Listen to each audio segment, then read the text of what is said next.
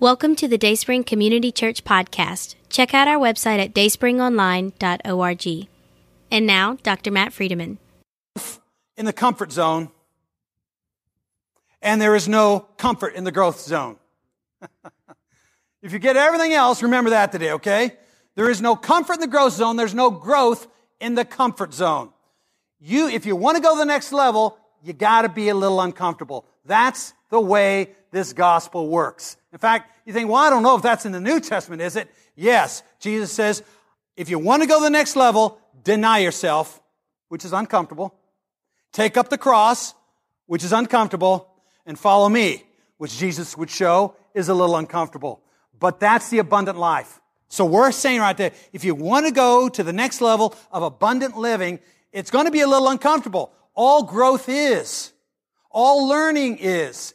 But that's how we get to the next level of abundant living. Researchers at the University of California, Berkeley, did an experiment some years ago. And what they did was they introduced an amoeba. Pretty small thing. An amoeba.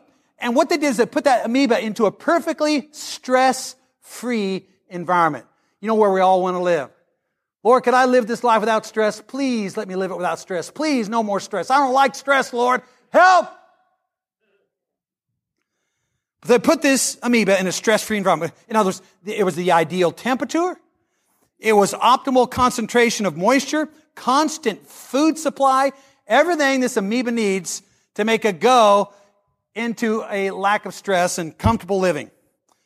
Yet with all that, everything that one happy little amoeba could have, whatever it is that gives amoebas ulcers and high blood pressure, it was gone, and that amoeba died.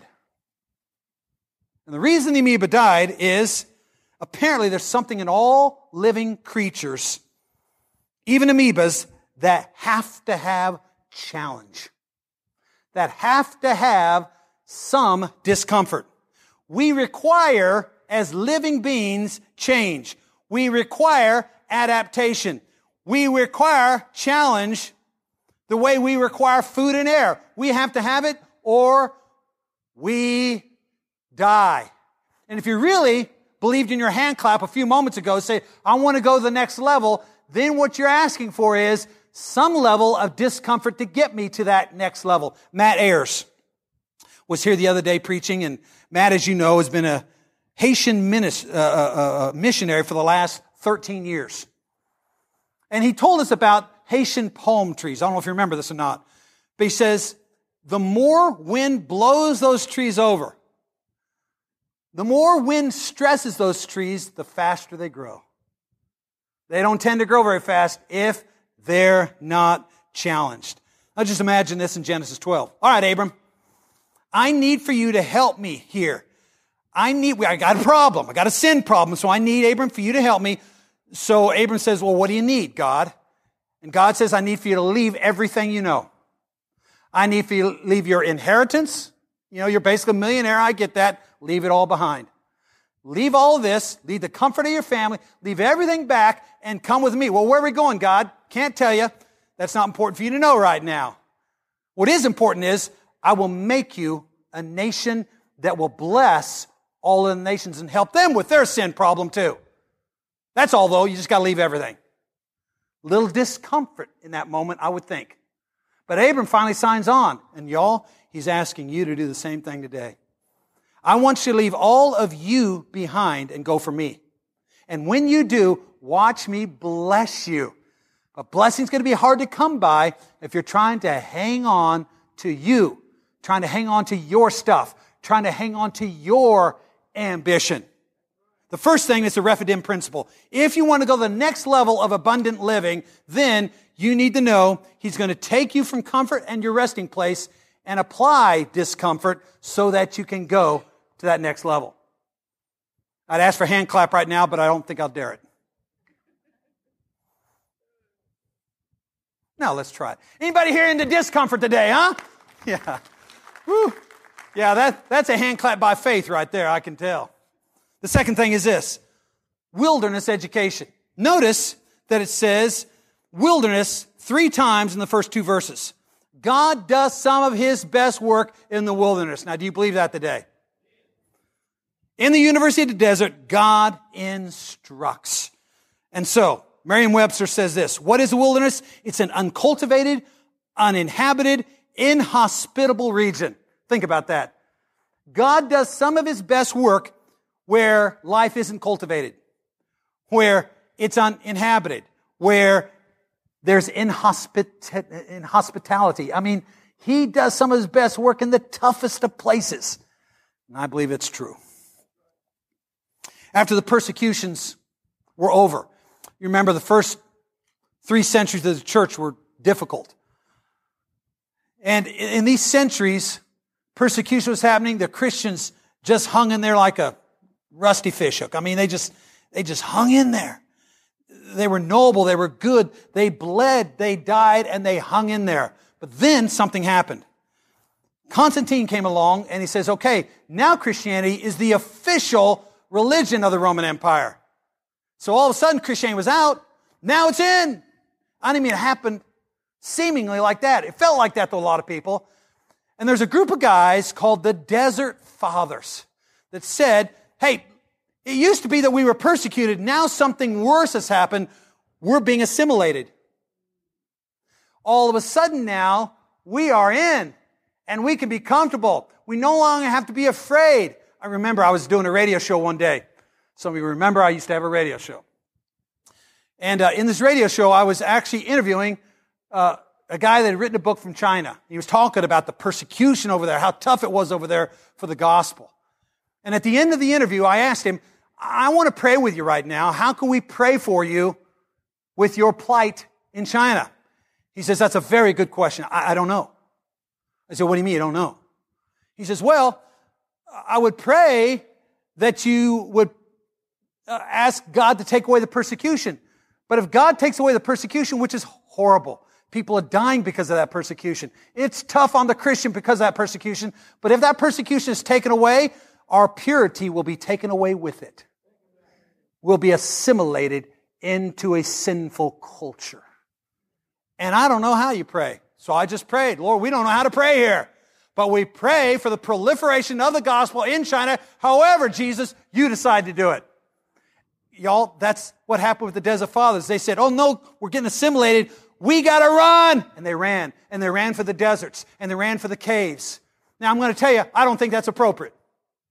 I think whatever culture we're in, God wants us in this culture to be salt and to be light. And this is an easy culture in which to be a Christian. And it's a very hard culture in which to be a Christian. All at the same time. Desert Fathers were out there in caves. And Richard Foster's written a great book where he includes several pages on the Desert Fathers. He says, in the 4th century, when the Desert Fathers were out there living in caves, they understood that their world was asking, how can I get more? Back in Rome, everybody's asking. Back in America, everybody's asking, how can I get more for me, more money for my retirement, more money for my living? How can I get a better easy chair? How can I get better and more exquisite food? How can I get more of what life has for me? Woo! Bring it on, God. Prosper me. The world was asking, how can I get more? The Desert Fathers asked, what is there I can do without? So I can put my total attention not on the things, but on God. He says, their world asked, how can I find myself? The Desert Fathers asked, how can I lose myself? Deny myself. Their world asked, the world asked, Rome asked, America asked, how can I win friends and influence people? The Desert Fathers asked, how can I love God? Y'all, these are great questions. What can I do without? How can I lose myself?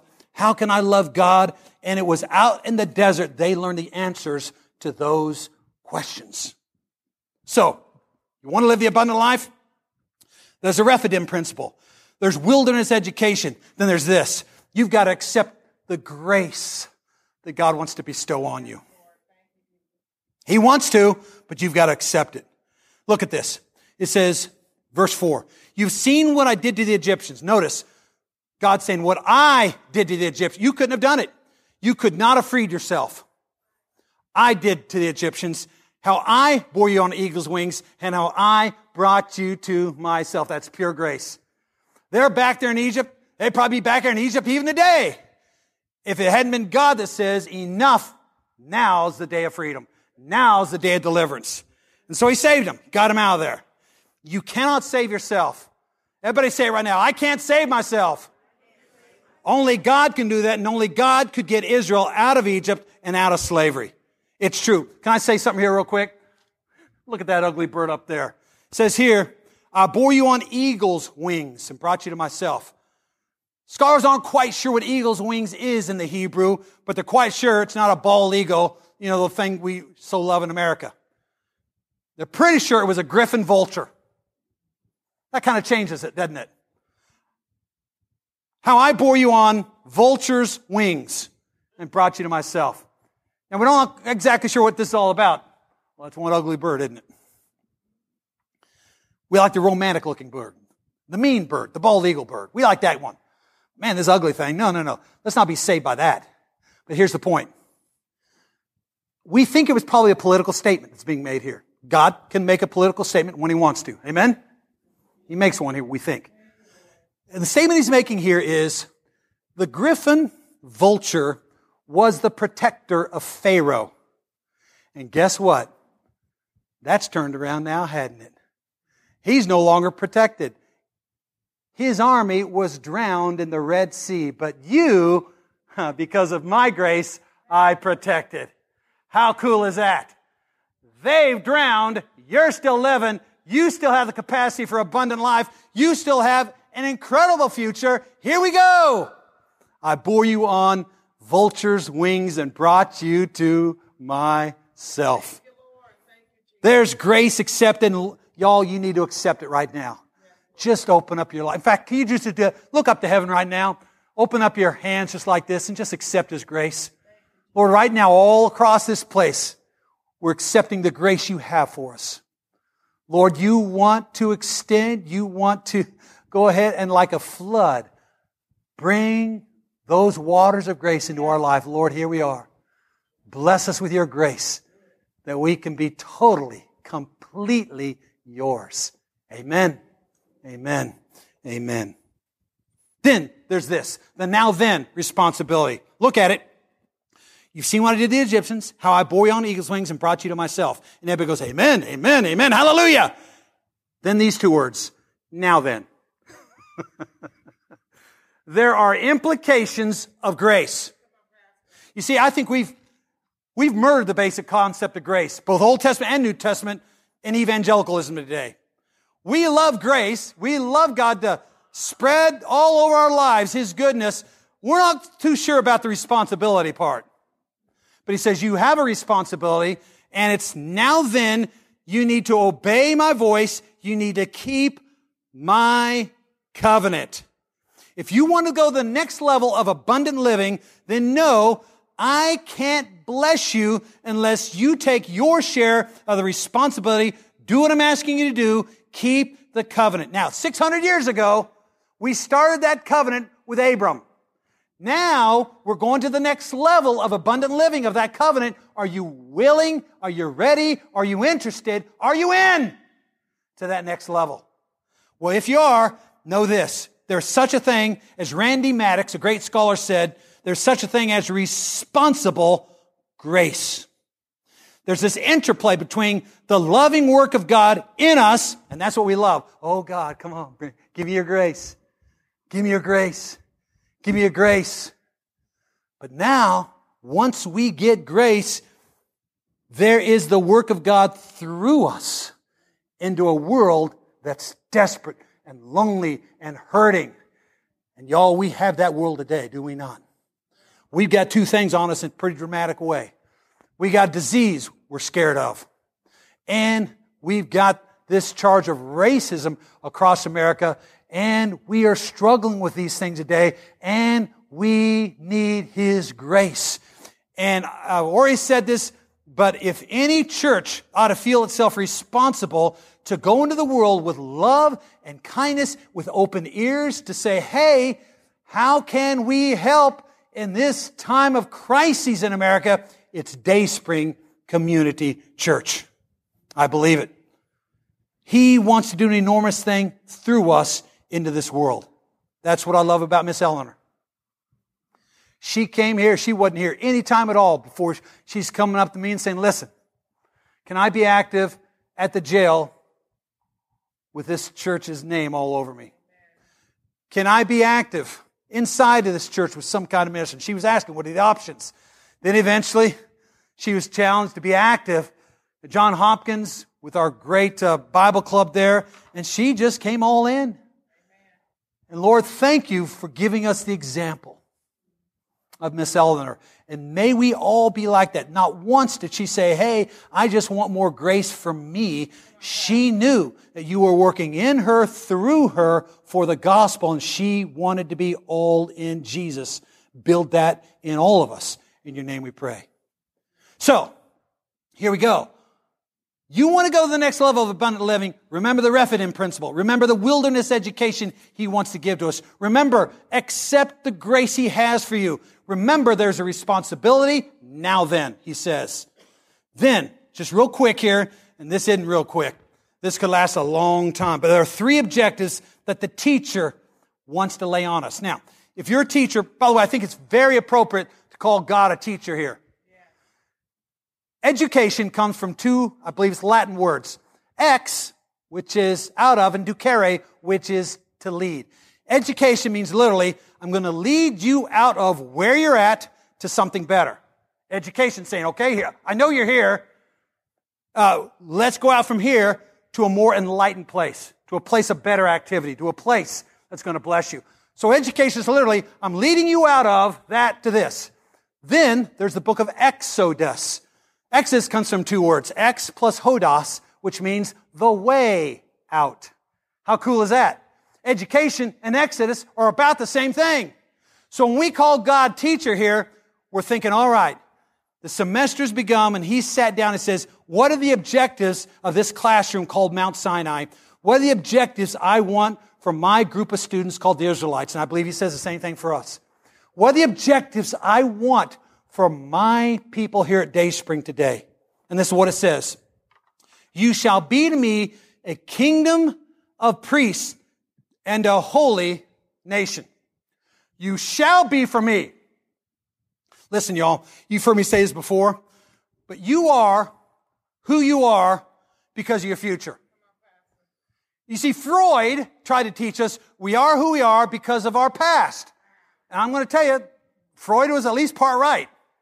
We are who we are because of our past. Stuff has happened in our past. That has made me who I am, yes? But an even greater thing that makes you who you are is what you think you're going to be in the future. Let me tell you, when I was a junior in high school, I started getting a vision for what I might be as a discus thrower. You don't even know what that event is. I'm sorry about that. It's probably the oldest Olympic event. Remember the round thing, and they used to, well, imagine me naked. And there's a discus right there, right? Now look at my bald head. It's not hard to imagine me naked, right? At least. So that was, you know what I'm talking about here. Discobulus is his name. That's where we get discus. There's a discus here. And what they used to do in the old Olympics was they would get on top of a pillar and they would jump off the pillar and throw the discus as far as they can. Whoever threw it the furthest won the Olympic event. Today, we get around in a circle and we twist around like this and we throw the thing.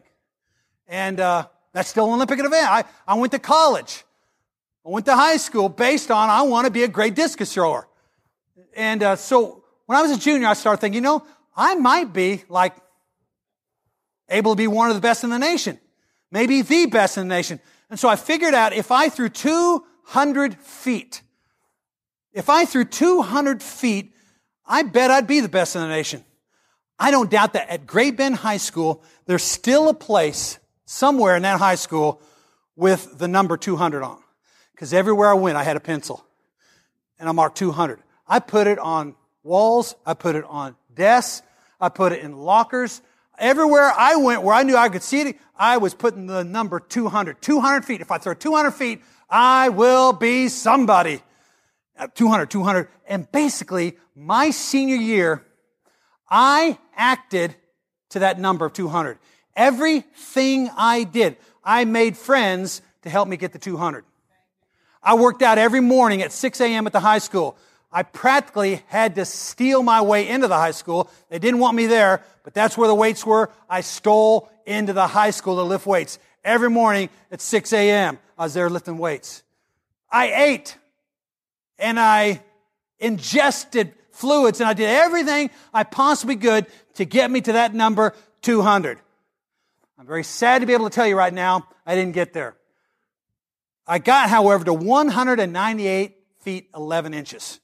And I wasn't the best in the nation, but I was third. And based on that, I went to national meets. I was invited to come to University of Kansas and throw for them. I was passionate about that number 200, and because of the future of the number 200 feet in my life, I acted towards that number. Now, this is the point. Jesus comes along one day and says, "Hey, boys, come on me.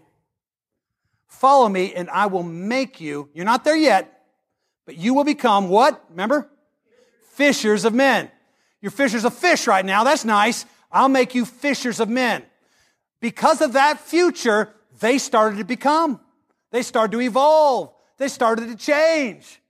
They were, at the end, fishers of men. And he says here, "Hey, you're not there yet, but I will make you a kingdom of priests and a holy nation." Now, I was saying something, because they were just slaves 3 months ago. Slaves. Now, God Almighty, Yahweh, is telling us we can be a kingdom of priests and a holy nation? Wow! Now, quick, let me break this down. Kingdom, nation, that means community. He wants us to be in community with one another. Vibrant community, excited community, serving community, but he wants us in community. Y'all, this church is based on the community we have right here, but we're also based on small group community. We're taking a little break this summer, but there's some groups that say, "I ain't taking a break. We're going to keep going." And so this, come fall, everyone, we want everybody here to be in a small group.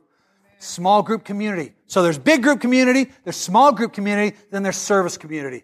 The group of people you go regularly with to go out to the prison, or to go to the nursing home, or to go to John Hopkins Public School, or wherever we go, the nursing homes, we're just saying, "Hey, we want to be part of community here," because that's, hey, you ever think about this? God is community. God's a small group God. You ever think about it?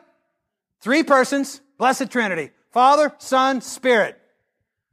God in three persons, blessed Trinity. God is community, and he makes you in his image. He wants you to be in community as well.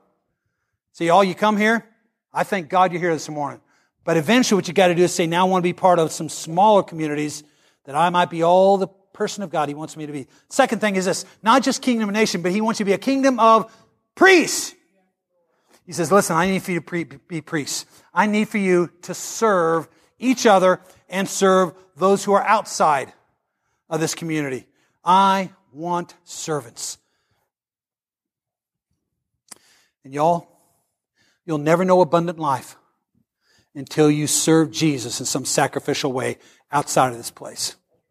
You ought to be serving one another, but you'll never know the abundant life of God until you serve. We were thinking this morning, Miss Patricia, the first ministry I ever started was pro-life ministry. And Miss Patricia, she put that one on me the very first Sunday we ever met. "Pastor, when are we going to start a pro-life ministry?" And all I could think of was, I don't want to do that. But she hauled us out there. We've been out there ever since. Did I already share with you? 1,000 lives have been saved because we've been out there. Praise be to God. And it's not us. We know it's not us. It's God through us. But he needs us there. Ms. Patricia started us off on that. Her husband started us off on prison ministry. Now, I'd been doing it, but I took a year off so I could do a... I had no idea someone was going to come up to me and says, "Hey, let's go out to the prison." I wanted to say, "Well, can you just wait a minute?" But that couple dragged this church into ministry. First thing. Now, we said, hey, we want to be ministers. We want to be people of priestly service. I had no idea it come from the laity. Could you just hang on and let me lead? They didn't hang on and let me lead. He says, we're leading. Let's go. We went.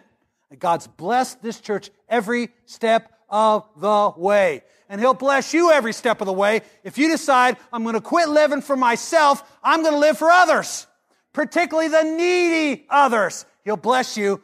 Beyond your wildest imagination, He'll bless you. So, kingdom of nations, community. Priestly is service, and then there's this holy nation. Holy. He wants you to be holy. Holy means the character of God. If God is kind, He wants you to be kind. If God is loving, He wants you to be loving.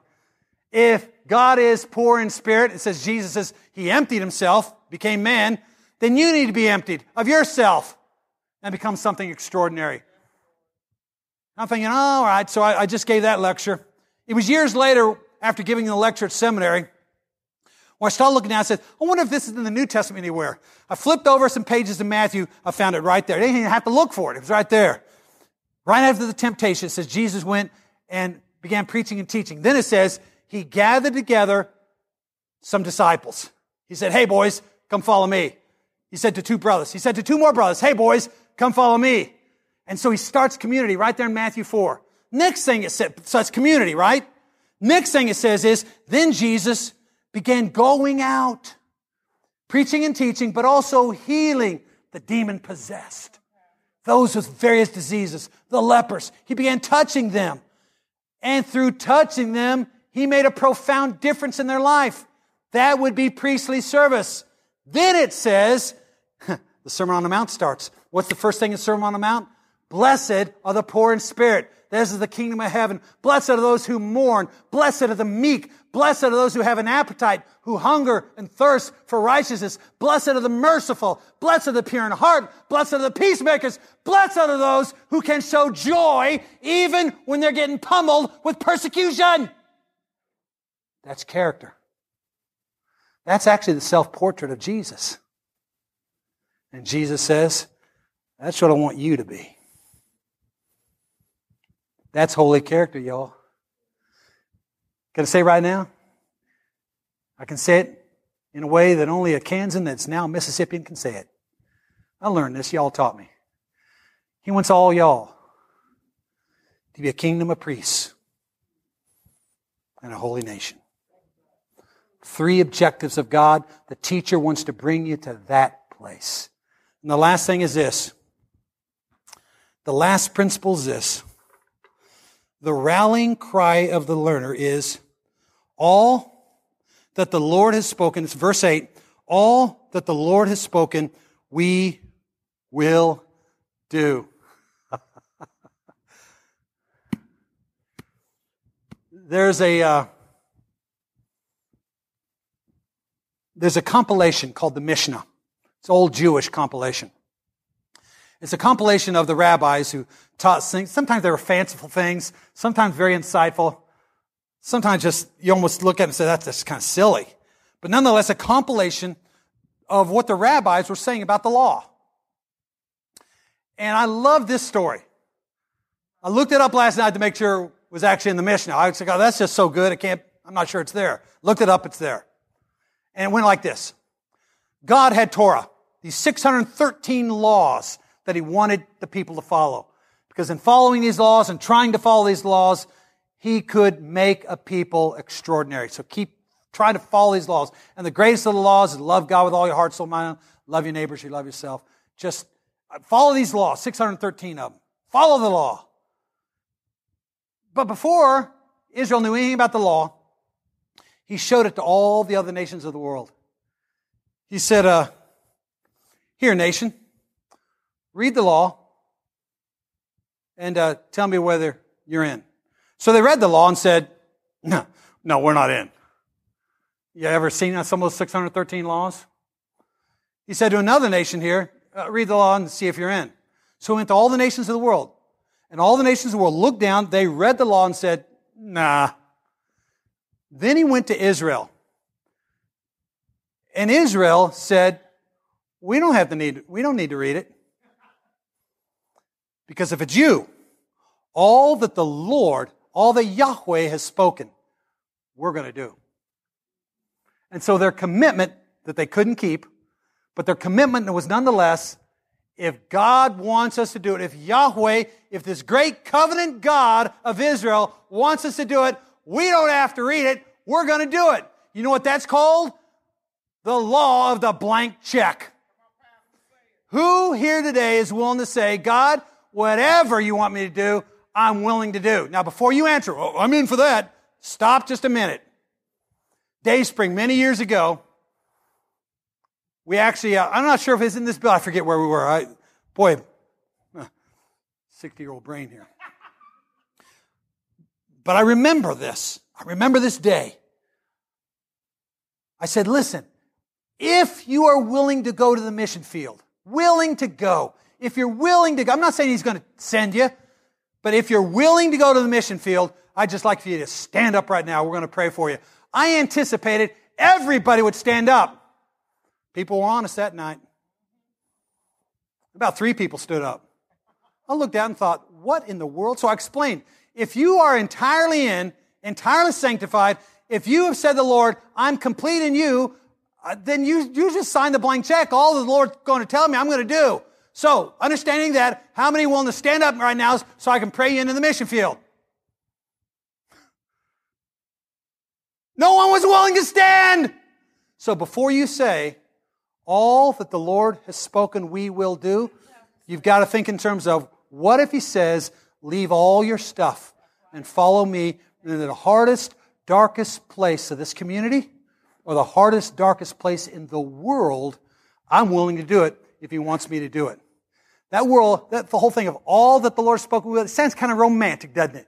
Yeah, that's me, man. I'm all in for Jesus. Well, if you are, tell him. And if you tell him, guess what? You're about ready to step to the next level of abundant living. But you also might hang on a cross.